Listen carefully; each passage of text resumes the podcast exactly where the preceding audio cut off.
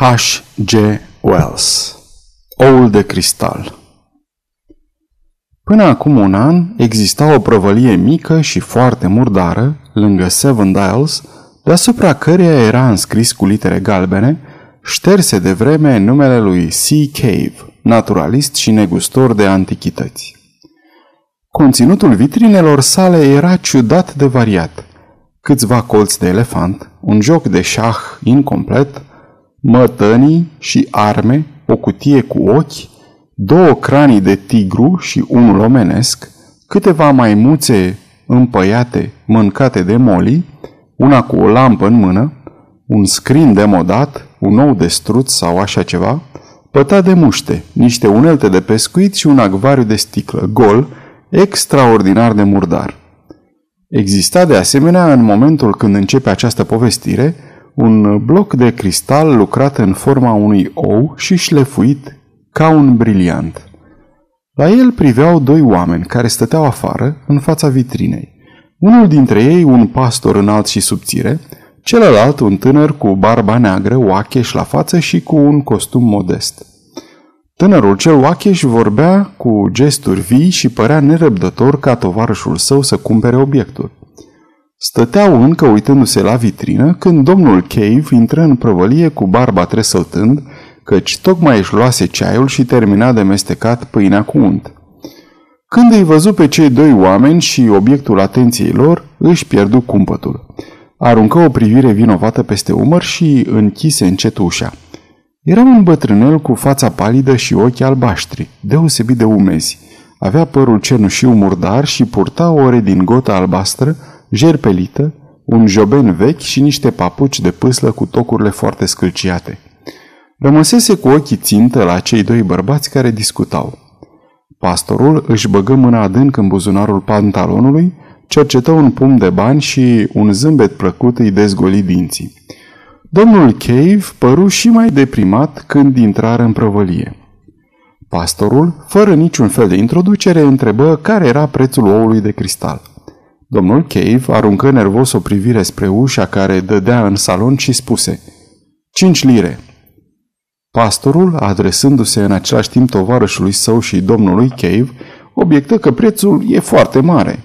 Domnul Cave ceruse fără îndoială mult mai mult decât intenționase când a achiziționat obiectul. Apoi urmă o încercare de tocmeală. Domnul Cave se îndreptă spre ușă, o deschise și spuse Prețul este 5 lire, ca și când ar fi vrut să fie scutit de deranjul unei discuții inutile. În acest timp, partea superioară a unei fețe de femeie răsări la geamul de deasupra panelului de sus al ușii, care dădea în salon și ochii erau îndreptați plin de curiozitate spre cei doi clienți.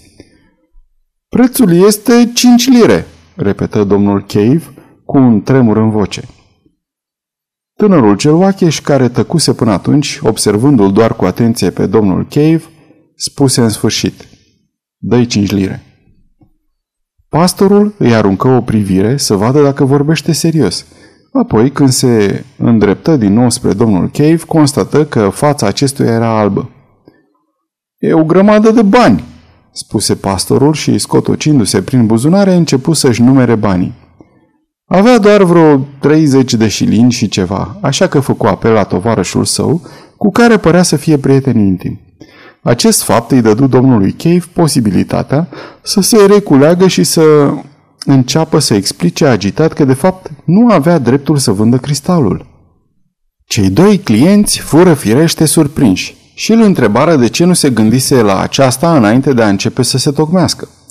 Domnul Cave se zăpăci, dar își menținu spusele, declarând că în după amiaza aceea cristalul nu era de vânzare, deoarece se prezentase înaintea lor un cumpărător probabil al cristalului. Cei doi clienți, considerând aceasta ca o încercare de a ridica prețul, se prefăcură că părăsesc prăvălia. La acela însă, ușa salonului se deschise și a apărut posesoarea bretonului de culoare închisă și a perechii de ochi mici. Era o femeie corpolentă, cu trăsături grosolane, mai tânără și mult mai voluminoasă decât domnul Cave. Se mișca greoi și se înroșise la față. Cristalul acesta e de vânzare, spuse ea, iar 5 lire este un preț destul de bun. Nu înțeleg ce intenție ai, Cave, de nu vrei să accepti oferta domnului. Domnul Cave, foarte tulburat de această întrerupere, o privi furios pe deasupra ochelarilor și, fără prea multă siguranță, își revendică dreptul de a-și conduce afacerile după voia sa. Începu o ceartă. Cei doi clienți urmăreau scena cu interes și cu oarecare amuzament, ajutând din când în când pe doamna Cave cu unele sugestii. Domnul Cave, încolțit, persistă în povestirea aceea confuză și imposibil de crezut despre cineva care se interesase chiar atunci dimineața despre cristal și agitația sa deveni penibilă. Totuși se menținu pe poziție cu o stăruință extraordinară. Cel care puse capăt acestei discuții neobișnuite fu tânărul oriental. Propuse să revină în cursul următoarelor două zile pentru ca interesele amatorului menționat să nu fie lezate. Dar apoi vom insista, adăugă preotul. Cinci lire? Nu mai mult? Doamna Cave lua asupra sa sarcina de a cere scuze în numele domnului Cave, explicând că uneori este puțin ciudat. Iar după plecarea clienților, perechea a început să discute deschis incidentul sub toate raporturile. Doamna Cave îi vorbea soțului său cu sinceritate deosebită. Bietul omuleț Tremurând de emoție, se încurca singur în poveștile sale, susținând pe de o parte că avea în vedere un alt client și pe de alta afirmând că cristalul valora la drept vorbind 10 lire. Atunci de ce ai cerut 5? întrebă soția.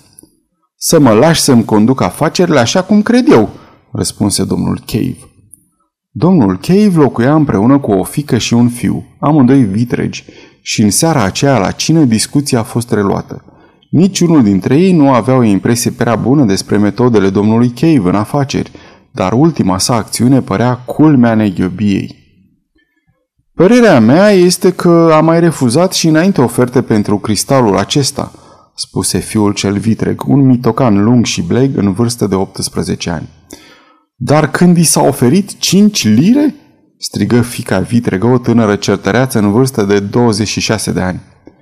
Răspunsurile domnului Cave erau dureros de inconsistente. Bombănea numai slab că își cunoștea mai bine decât oricine propriile sale afaceri. Până la urmă l-au făcut să-și părăsească cina numai pe jumătate mâncată și să se ducă cu urechile roșii și cu lacrimi stârnite de jignire în ochi să închidă prăvălia pe timpul nopții. De ce lăsase atât de mult cristalul în vitrină? Ce nebunie! Asta îi tulbura cel mai mult gândurile. Pentru moment nu vedea vreun mijloc de a evita vânzarea. După cină, fica și fiul său vitreg se gătiră și ieșiră în oraș, iar soția se retrase sus să reflecteze asupra aspectelor comerciale ale cristalului, ajutată de o ceașcă cu apă fierbinte, puțin zahăr, lămâie și încă un ingredient. Domnul Cave s-a dus în prăvălie și a rămas acolo până târziu, sub pretext că ornamentează cu pietre interioarele unor acvarii pentru pești aurii, în realitate însă, cu totul alt scop care va fi explicat pe larg mai târziu.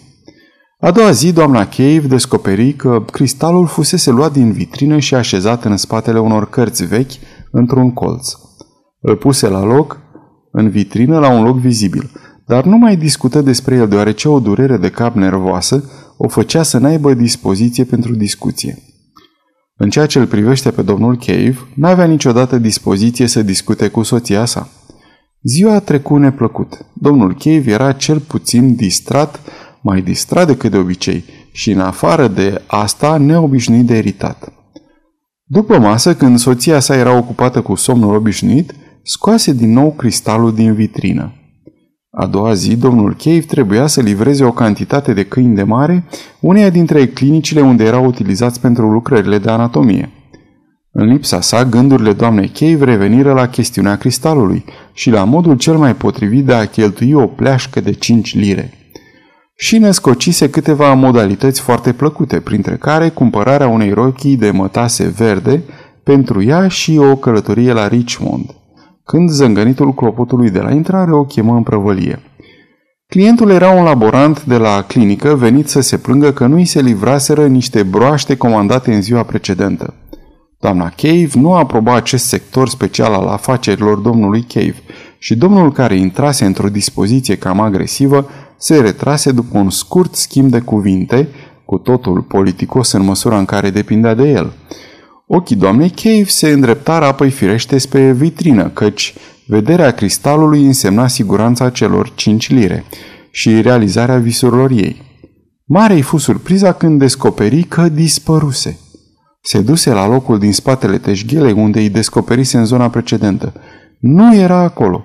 Imediat începu să caute cu înfrigurare prin prăvălie. Când domnul Cave se întoarse de la treburile cu câinii de mare, pe la două fără un sfert după amiază, găsi oarecare dezordine în prăvălie și pe soția sa exasperată, stând în genunchi, după teșghea și răscolind prin materialele de împăiat.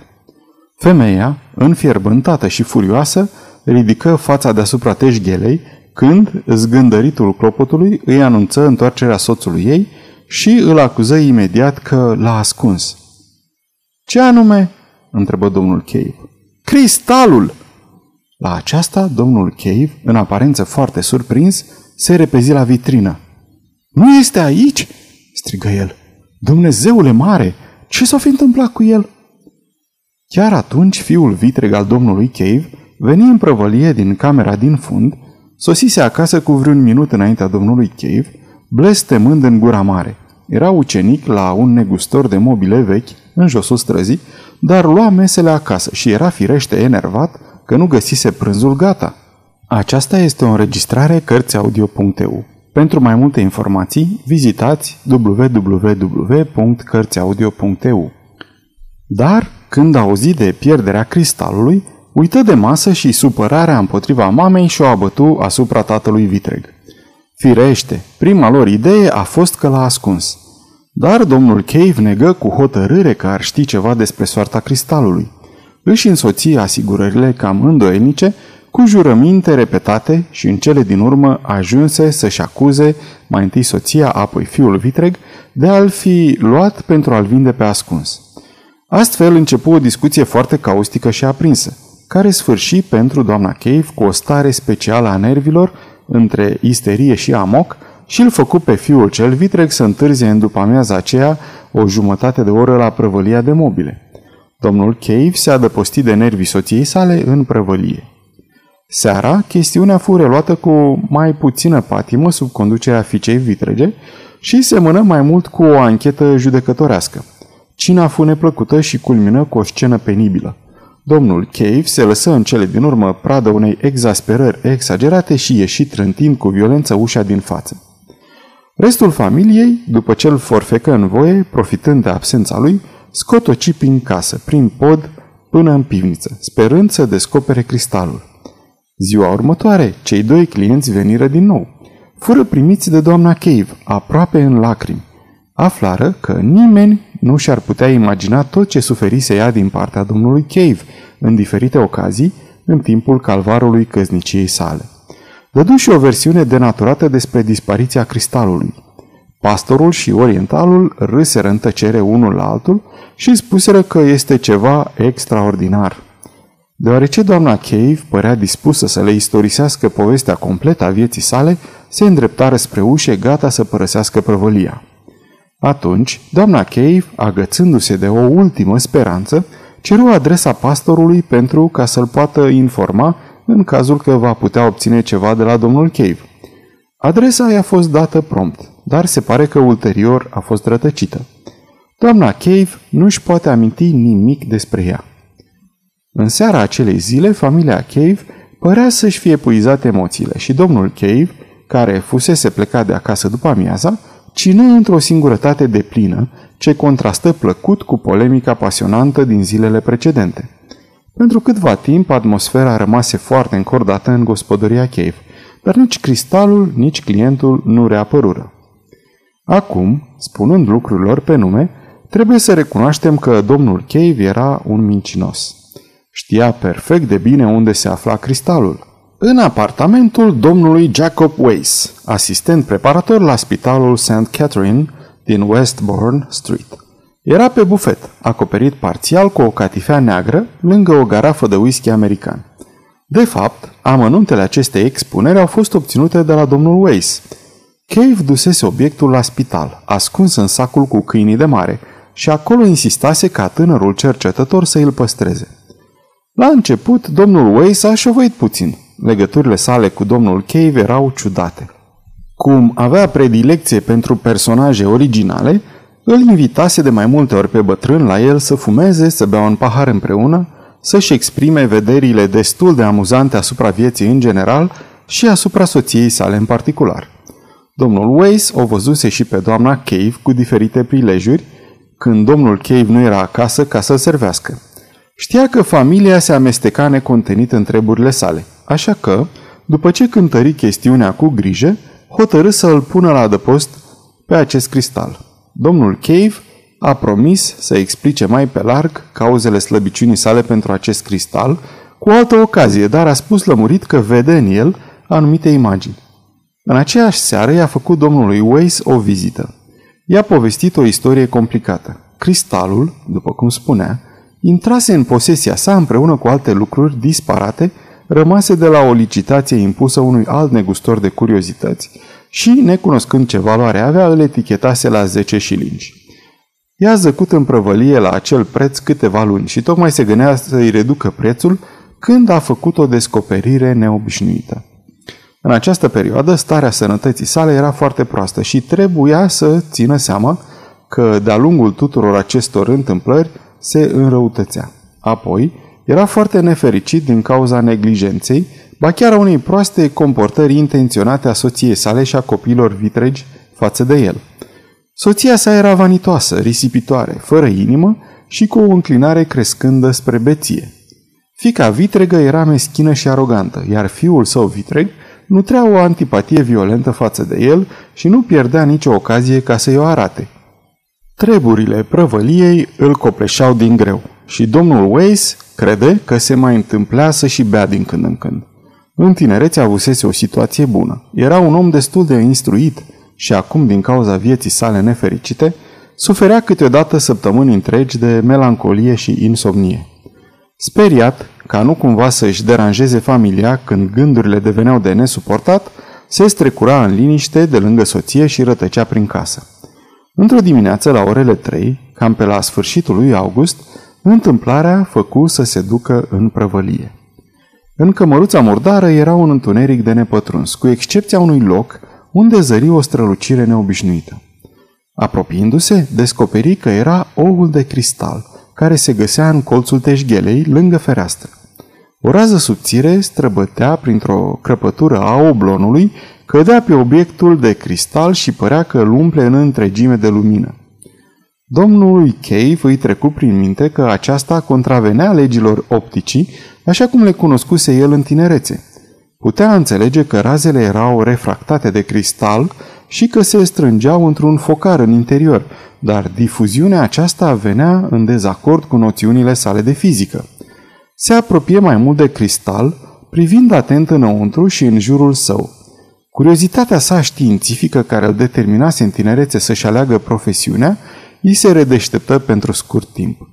Fu surprins să descopere că lumina nu rămânea fixă, ci se răsucea în interiorul cristalului ca și când obiectul ar fi fost o sferă scobită conținând un gaz luminos. Învârtindu-se în jurul lui pentru a-l vedea din diferite poziții, descoperi deodată că ajunsese între cristal și rază și că totuși cristalul rămânea luminos. Foarte mirat, îl luă din calea razei luminoase și îl duse în colțul cel mai întunecat al prăvăliei, rămase strălucitor patru sau cinci minute, apoi păli încet și se stinse. Îl așeză din nou în dreptul razei și luminozitatea sa fu restabilită imediat. Până aici, cel puțin, domnul Weiss a fost în stare să verifice această povestire remarcabilă a domnului Cave. El însuși a ținut în repetate rânduri cristalul în drumul unui fascicol de raze, care trebuia să aibă un diametru mai mic de un milimetru. În întunericul perfect, care se putea obține învelindu-l în catifea neagră, cristalul apărea neîndoielnic foarte slab fosforescent. Se părea totuși că luminozitatea sa era de un fel neobișnuit și nu o puteau percepe în egală măsură toți ochii. Așa de exemplu, domnul Harbinger, nume cunoscut tuturor cititorilor de literatură științifică interesați de activitatea Institutului Pasteur, era complet incapabil să vadă vreo lumină, iar capacitatea domnului Weiss însuși de a o aprecia era comparativ mai mică decât cea a domnului Cave. Chiar la domnul Cave, puterea de percepere varia considerabil, fiind mai puternică în timpul stărilor de slăbiciune extremă și de oboseală. De la început, lumina aceasta din cristal a stârnit o curiozitate fascinantă la domnul Cave. Faptul că nu a povestit niciunei ființe omenești despre observațiile sale neobișnuite dovedește izolarea sa spirituală mai mult decât ar putea o face un volum întreg de descrieri patetice. Se pare că trăia într-o asemenea atmosferă de răutate meschină, încât, dacă ar fi recunoscut existența unei plăceri, ar fi riscat să o piardă. Descoperi că pe măsură ce lumina zilei și cantitatea de lumină difuză creștea, cristalul devenea după toate aparențele neluminos. Câtva timp n-a putut să-și facă observațiile decât în timpul nopții, în colțurile întunecoase ale prăvăliei. Dar îi trecu prin minte să utilizeze catifeaua veche pe care o întrebuința ca fundal pentru o colecție de minerale. Punând-o deasupra capului și mâinilor sale, reuși să capete o imagine a mișcării luminoase din cristal chiar în timpul zilei. Era foarte precaut ca nu cumva să fie descoperit de soție și își vedea de cercetări numai după amiezele când ea dormea la etaj și chiar și atunci cu prudență, într-un colț sub teșghea. Într-o zi, învârtind cristalul în mâini, zări ceva. A apărut și dispăru ca o licărire. Totuși a avut impresia că îi se dezvăluise pentru un moment imaginea unui ținut întins și ciudat. Rotindul văzut din nou tocmai când lumina pălea aceeași apariție. Ar fi plictisitor și inutil de înșirat acum toate fazele descoperirilor domnului Cave. Este de ajuns să comunicăm rezultatul. Privind cu atenție cristalul sub un unghi de aproximativ 137 de grade, cu direcția razei luminoase, se obținea o imagine clară și persistentă a unui ținut vast și bizar. Nu era deloc ca în vis. Producea o impresie precisă de realitate și cu cât lumina era mai bună, cu atât imaginea părea mai reală și mai persistentă.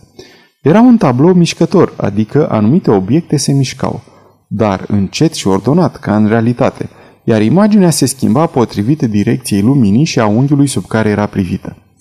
Trebuie să fi fost ca atunci când privești o vedere printr-o oglindă convexă și rotești oglinda pentru a prinde diferite aspecte. După cum m-a asigurat domnul Weiss, descrierile domnului Cave erau foarte amănunțite și complet lipsite de trăsătura emotivă care colorează halucinațiile. Dar trebuie amintit că toate eforturile domnului Weiss de a vedea ceva în opalescența clară a cristalului au rămas fără succes. Senzațiile celor doi oameni se deosebeau mult în privința intensității și este cu totul de înțeles că ceea ce pentru domnul Cave era o priveliște, pentru domnul Weiss rămânea doar o pată neclară. După descripția domnului Cave, priveliștea rămânea mereu o câmpie întinsă și părea totdeauna văzută de la o înălțime considerabilă, ca dintr-un turn sau de pe un catarg. La răsărit și la apus, câmpia era mărginită în depărtare de niște stânci roșietice, care îi aminteau de o pictură pe care o văzuse, dar ce pictură anume domnul Cave nu putea stabili. Aceste stânci se îndreptau spre nord și sud, putea recunoaște punctele cardinale după stelele vizibile câteodată noaptea, îndreptându-se parcă spre infinit și ștergându-se în negura depărtărilor înainte de a se întâlni. El se afla mai aproape de șirul de stânci răsăritean. Când a avut loc prima sa observație, văzu o mulțime de forme care se avântau în zbor, negre, pe cerul luminat de soarele ce se înălța deasupra stâncilor, lucind pe fundul umbrei lor. Domnul Cave le luă drept păsări. Sub el se întindea un șir întins de clădiri, pe care părea că le privește de sus și care, pe măsură ce se apropiau de marginea neclară și refractată a imaginii, deveneau șterse. Se vedeau, de asemenea, lângă un canal lung și strălucitor, niște copaci neobișnuiți ca formă și colorit. Când de un verde închis ca al mușchiului de pădure, când de un cenușiu minunat. Prima dată aceste imagini au apărut domnului Cave numai ca niște licăriri. Mâinile îi tremurau, a început să-i se învârtă capul, imaginea a apărut și a dispărut, înnegurându-se și devenind neclară. La început i-a fost foarte greu să regăsească unghiul sub care trebuia să privească pentru a putea vedea din nou imaginea. Cam după o săptămână, după ce în acest interval de timp se părea că speranțele sale sunt înșelate, căci nu obținuse altceva decât unele licăriri și o oarecare experiență utilă în mânuirea cristalului, a avut din nou succes. De data aceasta a apărut o vedere a văii în lungul ei. Vederea era diferită, dar avea convingerea ciudată, confirmată din plin de observațiile sale ulterioare, că privea lumea aceea neobișnuită din exact același loc, deși în altă direcție. Fațada întinsă a clădirii impunătoare de pe al cărei acoperiș privise în jos, înainte să se îndepărteze acum în perspectivă, Cave o recunoscut după acoperiș. În fața clădirii era o terasă solidă de o lungime neobișnuită, în mijlocul căreia la anumite intervale se înălțau niște catarge uriașe, dar foarte grațioase, cu niște obiecte mici strălucitoare care reflectau soarele pe care să apună. Domnul Cave n-a înțeles însemnătatea acestor mici obiecte decât ceva mai târziu, în timp ce îi descria domnului Weiss scena. Terasa era situată deasupra unui desiș cu o vegetație extrem de abundentă și delicată, iar dincolo de ea era o poiană verde întinsă, unde se odihneau niște ființe late asemănătoare ca formă cu niște cărăbuși, dar incomparabil mai mari. Dincolo de poiană se întindea un trotuar bogat decorat din piatră roșiatică deschisă, iar mai departe, mărginită de niște buruieni dese roșii și străbătând valea paralel cu stâncile îndepărtate, se vedea o întindere mare de apă ca o oglindă. Aerul părea plin de stoluri de păsări uriașe care zburau în ocoluri falnice. Dincolo de râu, printre copaci, ca niște mușchi și licheni gigantici, se întindea o mulțime de clădiri splendide, bogat colorate care sclipeau în soare din cauza ornamentelor și fațetelor metalice. Deodată, ceva flutură de câteva ori prin fața lui Cave, ca un evantai împodobit cu pietre prețioase sau ca bătaia din aripi și o față, sau mai curând, partea superioară a unei fețe cu niște ochi foarte mari apărut lângă obrazul său ca și când ar fi fost de cealaltă parte a cristalului. Domnul Cave fu atât de speriat și impresionat de aspectul categoric, de realitate al acestor ochi, încât își trase capul înapoi și se uită în spatele cristalului. Ajunsese atât de absorbit de observațiile sale încât fu foarte surprins să se regăsească în întunericul rece al prăvălioarei cu mirosul obișnuit de metil, mucegai și putregai. Și în timp ce își roti ochii în jur, cristalul strălucitor păli și se stinse. Acestea erau primele impresii generale ale domnului Cave. Relatările sale sunt deosebit de clare și amănunțite. De la început, valea aceea care îi fulgeră pentru o clipă prin fața ochilor, a avut un efect straniu asupra imaginației sale. Și când începu să înțeleagă amănuntele scenei pe care o vedea, mirarea ei crescut devenind o adevărată pasiune. Își vedea de negoț la întâmplare, distrat, gândindu-se tot timpul cum să se întoarcă la observațiile sale. Și iată că, la câteva săptămâni după ce zărise pentru prima dată valea, apărură cei doi clienți cu oferta lor și, așa cum v-am povestit, de-abia reuși cu multă greutate și emoție să evite vânzarea cristalului. Cât timp domnul Cave păstră în secret descoperirea sa, ea rămase numai un fel de minunăție pe care trebuia să o privească pe furiș, cum privește un copil într-o grădină străină. Dar domnul Weiss, deși este un cercetător științific încă tânăr, are o minte deosebit de lucidă și metodică. De îndată ce cristalul ajunse la el și se convinse văzând cu proprii săi ochi fosforescența, că există într-adevăr anumite dovezi în sprijinul afirmațiilor domnului Cave, început să cerceteze chestiunea în mod sistematic. Domnul Cave era plin de dorința de a-și desfăta ochii cu priveliștea ținutului acela minunat pe care îl vedea și venea în fiecare seară de la 8 și jumătate până la 10 și jumătate, uneori chiar și în timpul zilei, când domnul Weiss nu era acasă. Nu lipsea nici duminicile după amiază. De la început, domnul Weiss a luat note amănunțite și, mulțumită metodei sale științifice, a putut dovedi legătura dintre direcția din care pătrundea în cristal raza de lumină și orientarea imaginii. De asemenea, el a îmbunătățit mult condițiile de observație, închizând cristalul într-o cutie cu o mică deschizătură prin care intra raza de lumină și înlocuind storurile sale gălbui cu o landă neagră, așa că, după puțin timp, putură contempla valea în orice direcție doreau. Acum, după ce lucrurile au fost clarificate, putem da o scurtă descriere a lumii care se vedea în cristal. Totdeauna domnul Cave era acela care vedea imaginile și metoda de lucru rămânea neschimbată. El observa cristalul și raporta cele văzute în timp ce domnul Weiss, care învățase să scrie pe întuneric în timpul studenției, scria o notă scurtă asupra celor raportate. Când cristalul pălea, era așezat în cutia sa în poziția cuvenită și se aprindea lumina. Domnul Weiss punea întrebări și sugera observații pentru a clarifica punctele dificile. Desigur că această activitate nu avea nimic fantastic, păstrând un caracter științific. Domnul Weiss îndreptă curând atenția domnului Cave spre ființele asemănătoare cu niște păsări prezente în număr atât de mare cu ocazia fiecarea dintre observațiile anterioare. Prima sa impresie a fost corectată în curând și, câtva timp, a considerat că ar fi o specie diurnă de lilieci. Apoi se gândi, oricât ar părea de grotesc, că ar putea fi heruvini. Capetele lor erau rotunde și ciudat de umane și ochii care îl înspăimântaseră atât de mult cu ocazia celei de-a doua observații aparțineau uneia dintre acele ființe. Aveau niște aripi late argintii, fără pene, dar sclipind aproape tot atât de strălucitor ca peștele abia scos din apă și cu un joc de culori tot atât de fin. După cum a aflat domnul Weiss, aceste aripi nu erau ca cele de pasăre sau de liliac, ci se sprijineau pe niște coaste curbate care se răsfirau din corp. Un fel de aripă de fluture, cu niște nervuri curbe, pare să redea cel mai bine aspectul lor. Corpul era mic, dar dispunea de două mănunchiuri de organe de apucat ca niște tentacule lungi situate imediat sub gură.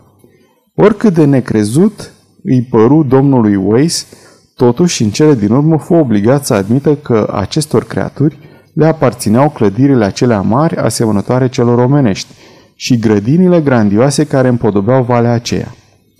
Domnul Cave a observat că clădirile, printre alte particularități, nu aveau uși, iar locuitorii lor ieșeau și intrau prin niște ferestre mari circulare deschise.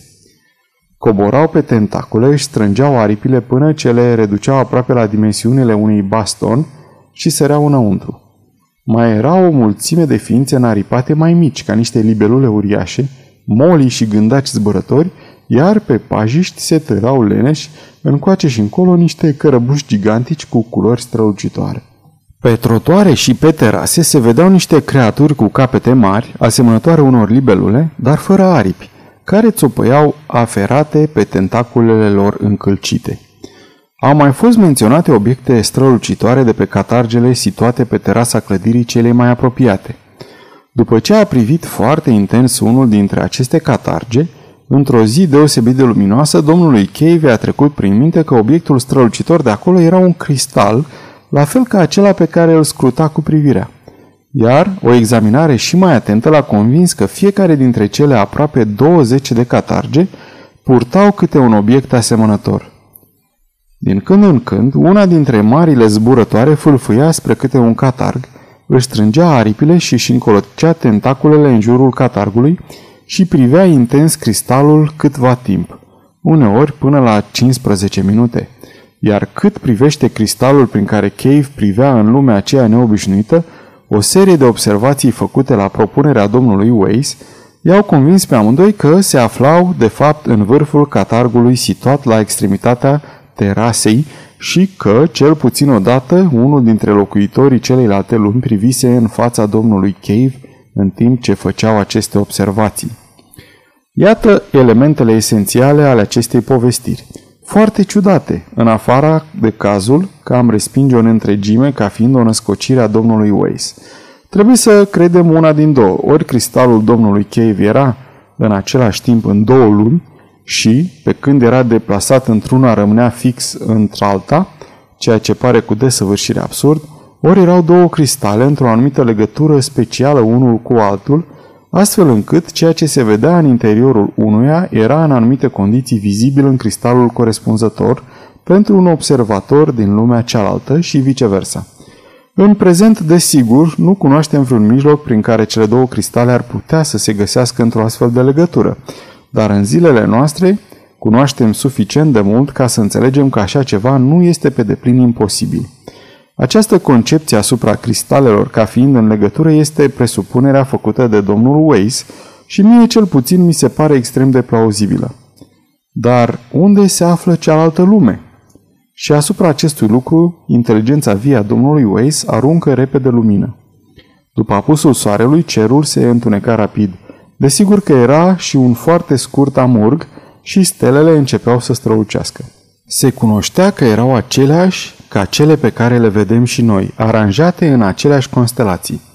Domnul Cave a identificat ursele, pleiadele, Aldebaran și Sirius, așa că cealaltă lume trebuie să fie undeva în sistemul nostru solar și cel mult la câteva sute de milioane de mile de lumea noastră.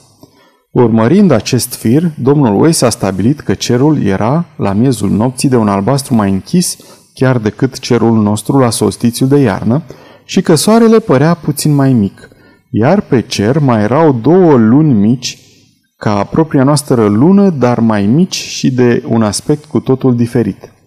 Una dintre ele se mișca atât de rapid încât mișcarea ei era vizibilă cu ochiul liber. Lunile nu se vedeau niciodată în înaltul cerului, ci dispăreau îndată ce răsăreau. Aceasta se explică prin faptul că, fiind foarte aproape de planeta lor, erau curând eclipsate din cauza rotației. Toate acestea corespund în întregime, deși domnul Cave nu o știa, condițiilor ce se presupun a fi pe Marte. Într-adevăr, de ce să nu admitem că domnul Cave, privind atent în interiorul cristalului, vedea în realitate planeta Marte și pe locuitorii săi? Și dacă era așa, atunci steaua care lucea atât de strălucitor noaptea pe cerul acelei apariții îndepărtate nu putea fi altceva decât pământul nostru. Câtva timp, marțienii, dacă într-adevăr erau marțieni, nu și-au dat, se pare, seama că sunt supravegheați de domnul Cave. Odată sau de două ori s-a întâmplat ca unul să vină să se uite și apoi să se îndepărteze după scurt timp spre alt catarg, ca și când imaginea nu era mulțumitoare. În tot acest timp, domnul Cave a putut să observe ce se întâmplă cu ființele înaripate, fără să fie tulburat de atenția lor și, deși descrierea sa ne pare vagă și fragmentară, este totuși foarte sugestivă. Imaginați-vă impresia pe care și-ar face despre omenire un observator de pe Marte, care, după o pregătire dificilă și obosindu-și mult ochii, ar fi fost în stare să privească Londra din clopotnița bisericii Saint Martin, cel mult patru minute fără întrerupere. Domnul Cave nu era în stare să precizeze dacă marțienii înaripați erau aceiași cu marțienii care țopăiau pe trotoare și terase și dacă aceștia din urmă își puteau pune aripi după dorință. Văzut de câteva ori niște bipezi greoi, evocând vag chipul unor maimuțe albe în parte transparenți, hrănindu-se printr-un fel de copaci acoperiți cu licheni, iar odată câțiva dintre aceștia o luare la fugă din fața unuia dintre marțienii cu cap rotund care țopăiau. Acesta îl prinse pe unul în tentacole, apoi imaginea păli brusc și domnul Cave rămase în întuneric, într-o așteptare foarte chinuitoare. Altădată, ceva mare pe care domnul Cave l-a luat la început drept vreo insectă gigantică, apăru înaintând extraordinar de rapid de-a lungul trotuarului din apropierea canalului. Când se apropie mai mult, domnul Cave își dădu seama că era un mecanism din metal strălucitor și extraordinar de complex. Apoi, când se uită din nou, dispăru din vedere. După câtva timp, domnul Weiss dori să atragă atenția marțienilor și când ochii ciudați ai unuia dintre ei apărură în cristal, domnul Cave începu să strige, sări în lături și imediat aprinse lumina, începând să semnalizeze prin gesturi. Dar când în cele din urmă examină din nou cristalul, marțianul dispăruse. Până aici progresaseră aceste observații la începutul lunii noiembrie, când domnul Cave, dându-și seama că bănuielile familiei sale în legătură cu cristalul se domoliseră, începu să-l ia cu el acasă pentru ca să se poată consola, când avea ocazia, ziua sau noaptea, cu ceea ce devenise repede lucrul cel mai real din viața sa. În decembrie, munca domnului Weiss în legătură cu un nou examen se intensifică. Ședințele lor fură fără voie suspendate și 10 sau 11 zile, nu se știe precis, nu s-au mai văzut deloc. Dorința de a relua cercetările puse însă stăpânire pe el și cum sesiunea de examene nu mai cerea eforturi prea mari, se duse la Seven Dials. În colț observă un oblon ridicat la vitrina unui negustor de păsări, apoi un altul la cea unui cizmar. Prăvălia domnului Cave era însă închisă. Bătu și ușa îi fu deschisă de către fiul vitreg îmbrăcat în negru. Acesta o chemă de îndată pe doamna Cave și domnul Weiss nu putu să nu observe veșmintele sale de doliu ieftine, dar abundente și foarte impunătoare. Fără a fi prea surprins, domnul Weiss află că domnul Cave murise și fusese îngropat. Doamna Cave lăcrima și vocea ei era puțin îngroșată. Tocmai se întorsese de la cimitirul Highgate. Era în întregime preocupată de planurile sale de viitor și de înmormântarea onorabilă pe care i-o făcuse. Totuși, în cele din urmă, domnul Weiss reuși să afle amănuntele morții domnului Cave.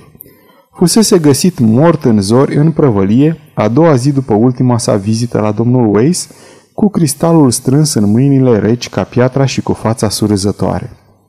Catifeaua cutiei cu minerale era pe podea la picioarele sale. Trebuie să fi murit cu 5 sau 6 ore înainte de a fi fost găsit. Aceasta fu o lovitură puternică pentru domnul Weiss și începu să-și facă reproșuri amare că nu dăduse atenție simptomelor clare ale bolii bătrânului. Totuși, primul gând se îndreptă la cristal. Aborda acest subiect cu foarte mare prudență căci cunoștea ciudățenile doamnei Cave. Amuți când află că fusese vândut. Primul impuls al doamnei Cave, de îndată ce corpul domnului Cave fusese ridicat, a fost să-i scrie zăpăcitului acelui de pastor care oferise 5 lire pentru cristal și să-l informeze că îl găsiseră. Dar, după o vânătoare intensă, împreună cu fica ei, se convinseră că adresa se pierduse. Neavând mijloacele necesare pentru a putea ține doliul și a-l înmormânta pe domnul Cave cu toată pompa pe care o cerea, demnitatea unui vechi locuitor de pe Seven Dials, apelaseră la un coleg de branșe prieten din Great Portland Street. Acesta fusese foarte amabil și preluase o parte din obiecte cu un preț pe care el însuși îl stabilise, iar oul de cristal se găsea printre ele. Domnul Weiss, după condoleanțele de rigoare exprimate poate cu prea multă dezinvoltură, se grăbi să se ducă în Great Portland Street. Acolo află că oul de cristal fusese vândut unui bărbat înalt, oacheș, îmbrăcat în gri. Și cu asta se și termină brusc elementele mai importante ale acestei povestiri ciudate și după mine cel puțin foarte interesante prin ipotezele pe care le sugerează. Negustorul din Great Portland Street nu știa cine era bărbatul înalt și oache și îmbrăcat în gri și nici nu îl observase cu suficientă atenție pentru a-i putea descrie în amănunțime înfățișarea. Nu știa nici măcar în ce direcție o luase după ce părăsise prăvălia. Domnul Weiss rămase câtva timp în prăvălie, punându la încercare răbdarea negustorului cu întrebări deșarte prin care își revărsa propria sa supărare. În cele din urmă, dându-și brusc seama că întreaga chestiune i-a scăpat de mâini, dispăru ca o nălucă, se reîntoarse acasă puțin mirat să-și regăsească notele pe care le făcuse, palpabile și vizibile încă pe masa în dezordine. Enervarea și dezamăgirea sa erau desigur foarte mari. Făcu o a doua vizită, tot atât de zadarnică, negustorului din Great Portland Street și recurse la anunțuri în periodice, care erau probabil să cadă în mâinile unui colecționar de bibelouri, scrise de asemenea scrisori la Daily Chronicle și Nature, dar amândouă aceste periodice, suspectând o farsă, îi cerură să se mai gândească odată înainte de a le da publicității și atrase atenția că o poveste atât de neobișnuită, din nefericire atât de lipsită de dovezi, ar putea să-i pericliteze reputația de cercetător. În afară de aceasta, era foarte ocupat cu propriile sale treburi. Așa că, după vreo lună, cu excepția unor vizite întâmplătoare pe la unii negustori de antichități, ca să le reamintească rugămintea lui, abandonă căutarea oului de cristal, care a rămas până astăzi nedescoperit. Din când în când, îmi spuse el, și îl cred în întregime, pasiunea îl cuprinde din nou și își lasă ocupațiile urgente ca să reia cercetările. Dacă cristalul va rămâne sau nu pierdut pentru totdeauna, dacă se va cunoaște sau nu materia din care era făcut și originea sa, sunt probleme asupra cărora în prezent nu se pot face decât supoziții. Presupunând că posesorul lui actual este un colecționar, era de așteptat să afle de cercetările domnului Weiss prin intermediul negustorilor. Domnul Weiss reuși să descopere că pastorul și orientalul domnului Cave nu erau alții decât pastorul James Parker și tânărul prinț de Boso Kuni din Java. Le este de altfel recunoscător pentru unele amănunte. Prințul fu mânat de curiozitate și extravaganță. Dorea atât de mult să cumpere cristalul deoarece domnul Cave dovedea o ciudată dorință de a nu-l vinde. Este foarte posibil ca cel de-al doilea cumpărător să-l fi luat întâmplător, fără ca să fie deloc colecționar. N-ar fi de mirare ca oul de cristal să se găsească în prezent la mai puțin de o milă departare de locul unde mă aflu, împodobind vreun salon sau servind drept pres-papier, fără ca să-i se cunoască însușirile excepționale. Tocmai acest gând m-a îndemnat într-o oarecare măsură să dau istoriei oului de cristal forma unei povestiri, împreună cu dorința de a o aduce și la cunoștința amatorului obișnuit de literatură. Părerea mea asupra acestei chestiuni e efectiv aceeași cu a domnului Weiss. Cred că între cristalul de pe catargul din Marte și oul de cristal al domnului Cave există o legătură fizică oarecare, în prezent cu totul inexplicabilă. Amândoi credem de asemenea că oul de cristal de pe Pământ trebuie să fi fost trimis aici de pe planeta Marte, poate într-un trecut îndepărtat, pentru a da marțienilor o imagine clară asupra vieții noastre. Se poate ca perechele cristalelor de pe celelalte catarge să fie de asemenea pe globul nostru. Oricum, faptele de mai sus nu se pot explica îndeajuns numai prin admiterea unui caz de halucinație. Sfârșit.